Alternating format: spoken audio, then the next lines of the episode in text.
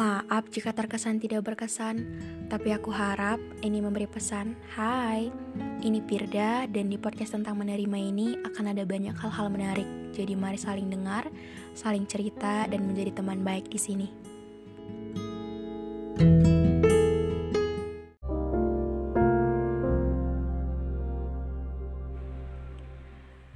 Sebenarnya seneng ketika ngeliat kamu terlihat bahagia sekarang tapi agak nyesek juga sih. Pas tahu kamu bahagianya bukan sama saya.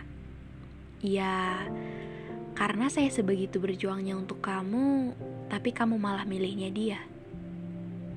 Dan yang menyebalkan lagi, kamu sudah punya cerita sendiri dengan orang baru, orang pilihanmu, orang yang benar-benar kamu inginkan dan kamu terlihat bahagia sama dia. Tapi anehnya, hati saya masih maunya kamu. Masih kamu pemenang di perasaan ini. Saya sampai bingung. Kenapa semua tentang kamu istimewa di mata saya?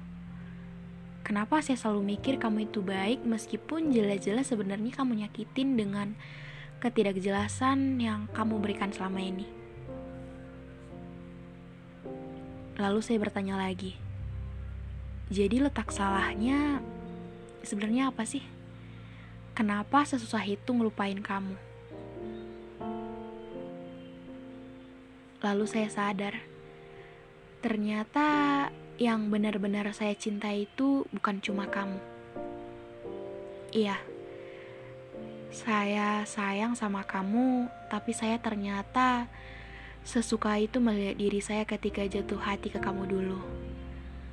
Saya merasa senang menjadikanmu cerita di setiap pertemuan dengan teman-teman saya.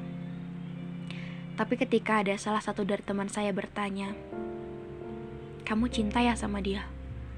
Saya selalu jawab, "Ya enggak lah, cuma kagum doang kok." Iya, saya selalu berusaha untuk membuat perasaan saya biasa saja. Tapi kenyataannya malah sebaliknya. Semakin saya berusaha untuk biasa saja, semakin saya berpura-pura untuk menutup perasaan saya yang sebenarnya selalu bilang maunya kamu. Jadi, seperti kata aku tahun lalu bahwa kamu akan masih ada di cerita di tahun ini. Hmm, jadi tunggu saja. Aku akan masih menceritakanmu sampai aku benar-benar bosan dan memilih untuk berhenti dan ya udah.